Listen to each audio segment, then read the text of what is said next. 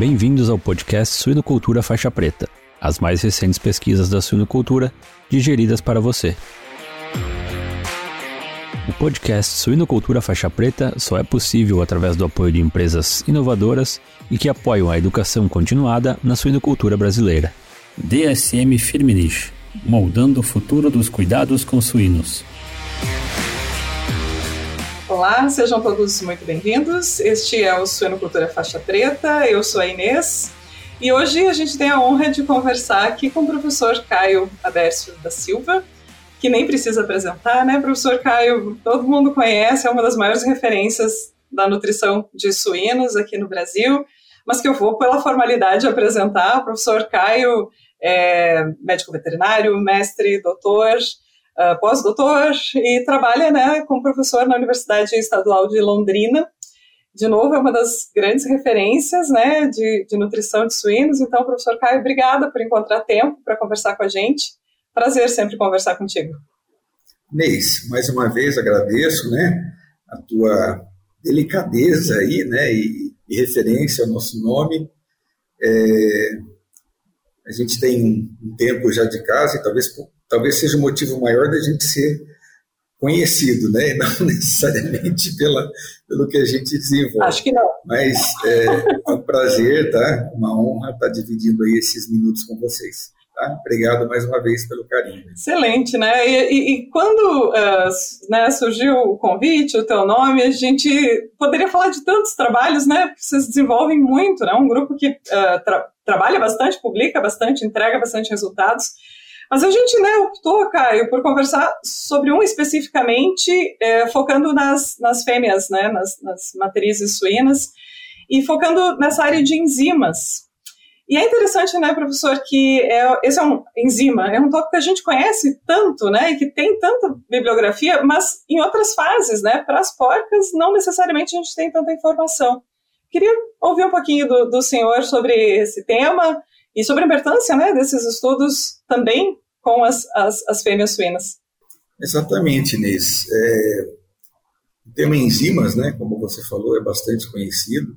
E se a gente entra especificamente na fitase, mais ainda. Né? Eu não conheço uma ração de suínos em fase de engorda, de creche, que não faça uso dessa enzima, em aves a mesma coisa. E a gente aproveitou um conceito de superdose que foi copiado da avicultura, né? colocar esse copiado entre aspas, mas que a avicultura saiu na frente, e com animais de engorda em fase de creche tem determinado resultados bastante interessantes. Mas há uma carência, mesmo com alguns poucos estudos já efetuados, de informações adicionais dessa enzima, nesse conceito, né, é, nas fases de, de reprodução, gestação e lactação. Então, essa foi a proposta dessa, desse experimento. Muito legal. E, e esse estudo foi desenvolvido uh, com quantas fêmeas e os como eram os tratamentos? Conta um pouquinho para a gente, que já estou ficando curiosa. Perfeito. Como, como toda universidade, é, há uma limitação de, de estrutura para a pesquisa com animais de reprodução. Uhum. Né? Eu acho que eu posso fazer esse comentário de forma generalizada. É, e, e, nesse sentido, nós levamos o trabalho para uma condição comercial. Né? Eu gosto muito dessa condição, é, e, nesse particular tinha que acontecer pela razão que eu acabei de falar.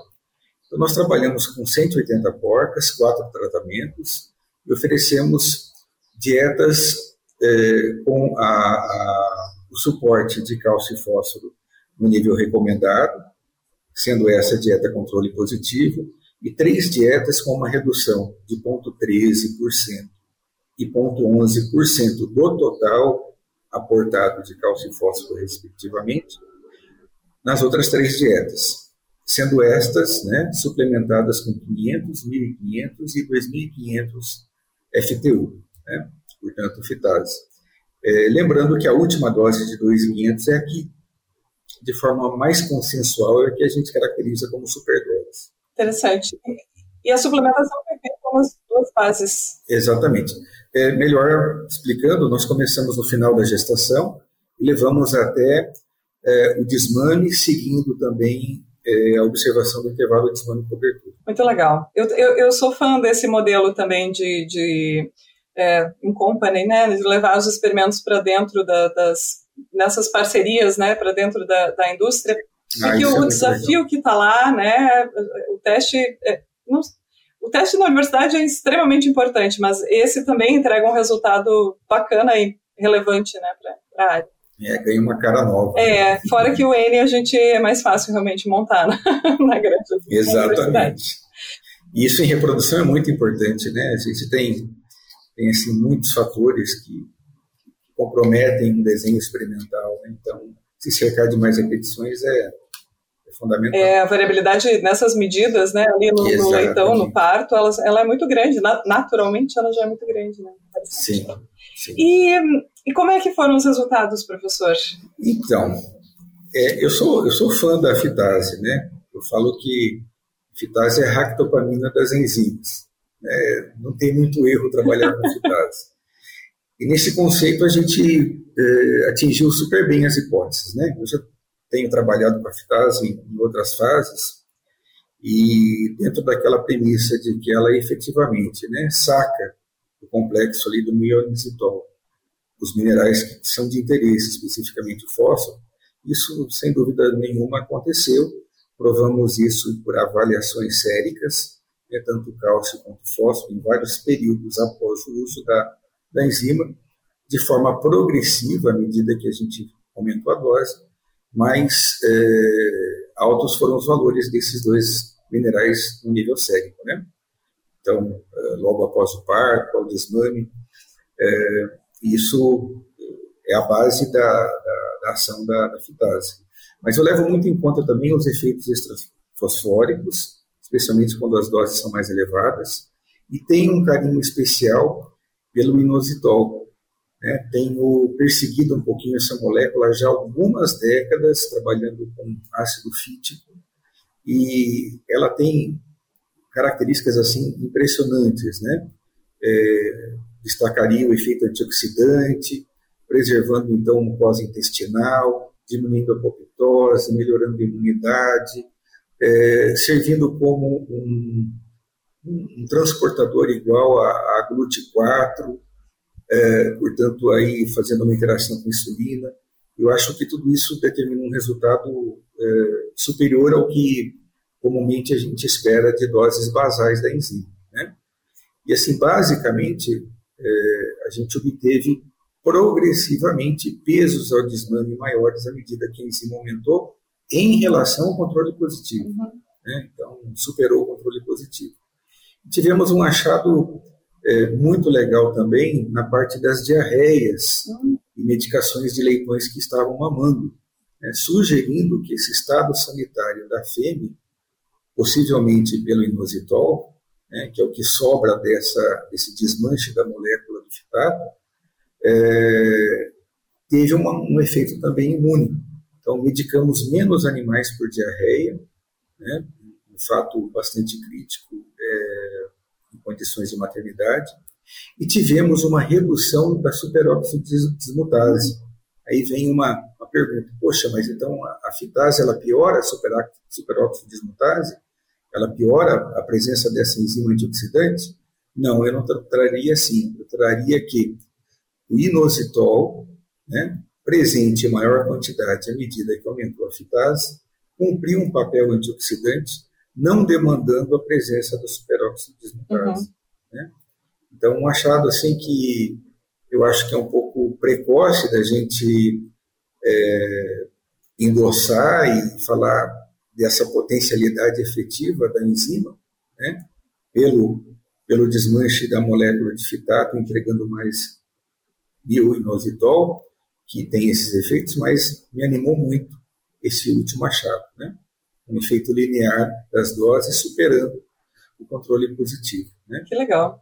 É muito interessante, né? Porque é, é aquilo que é, vai além do óbvio da enzima, né? É, ah, a matriz, a redução do custo, enfim, né? Sim, esse, esse é um efeito, mas além disso, né? O que, que elas elas Exatamente, podem entregar em termos de saúde intestinal, enfim. E nas porcas, Exatamente. especialmente, né, professor? Eu não sei se você concorda comigo, mas a gente tenta resolver tanta coisa lá na creche, porque o estresse, o desmame, mas esse investimento que a gente faz na mãe e que passa para o leitão e que ele né, chega melhor no, no, desmame faz muita diferença também, né? Ah, eu, eu aposto muito nisso, Inês. Você matou a charada. Eu acho que é, os trabalhos que a gente faz com porcas, né, e tem algum efeito em nível de quantidade de colostro, que é algo bem limitado de você manipular, né, modular.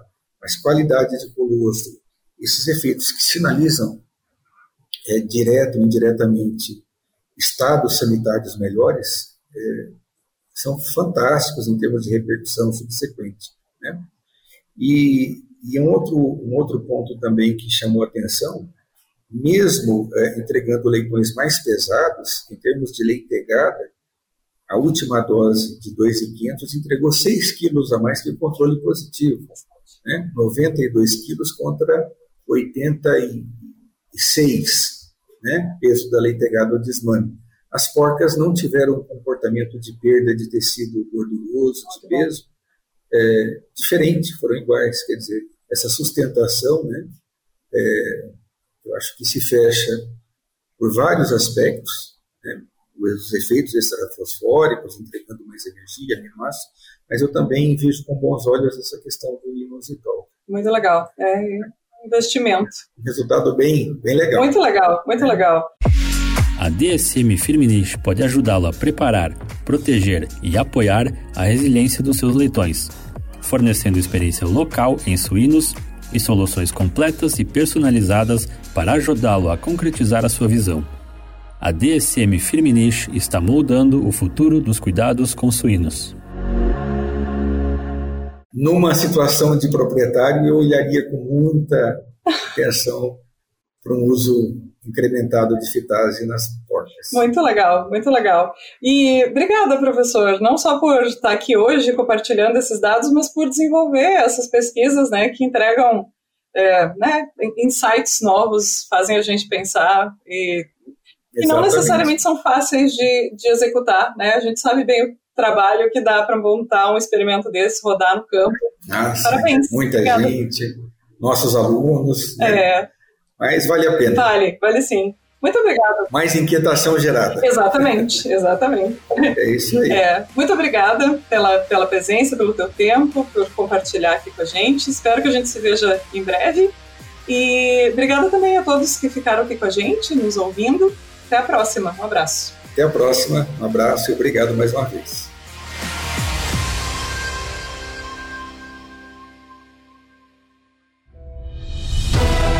Jornada de todo herói tem desafios, batalhas e vilões.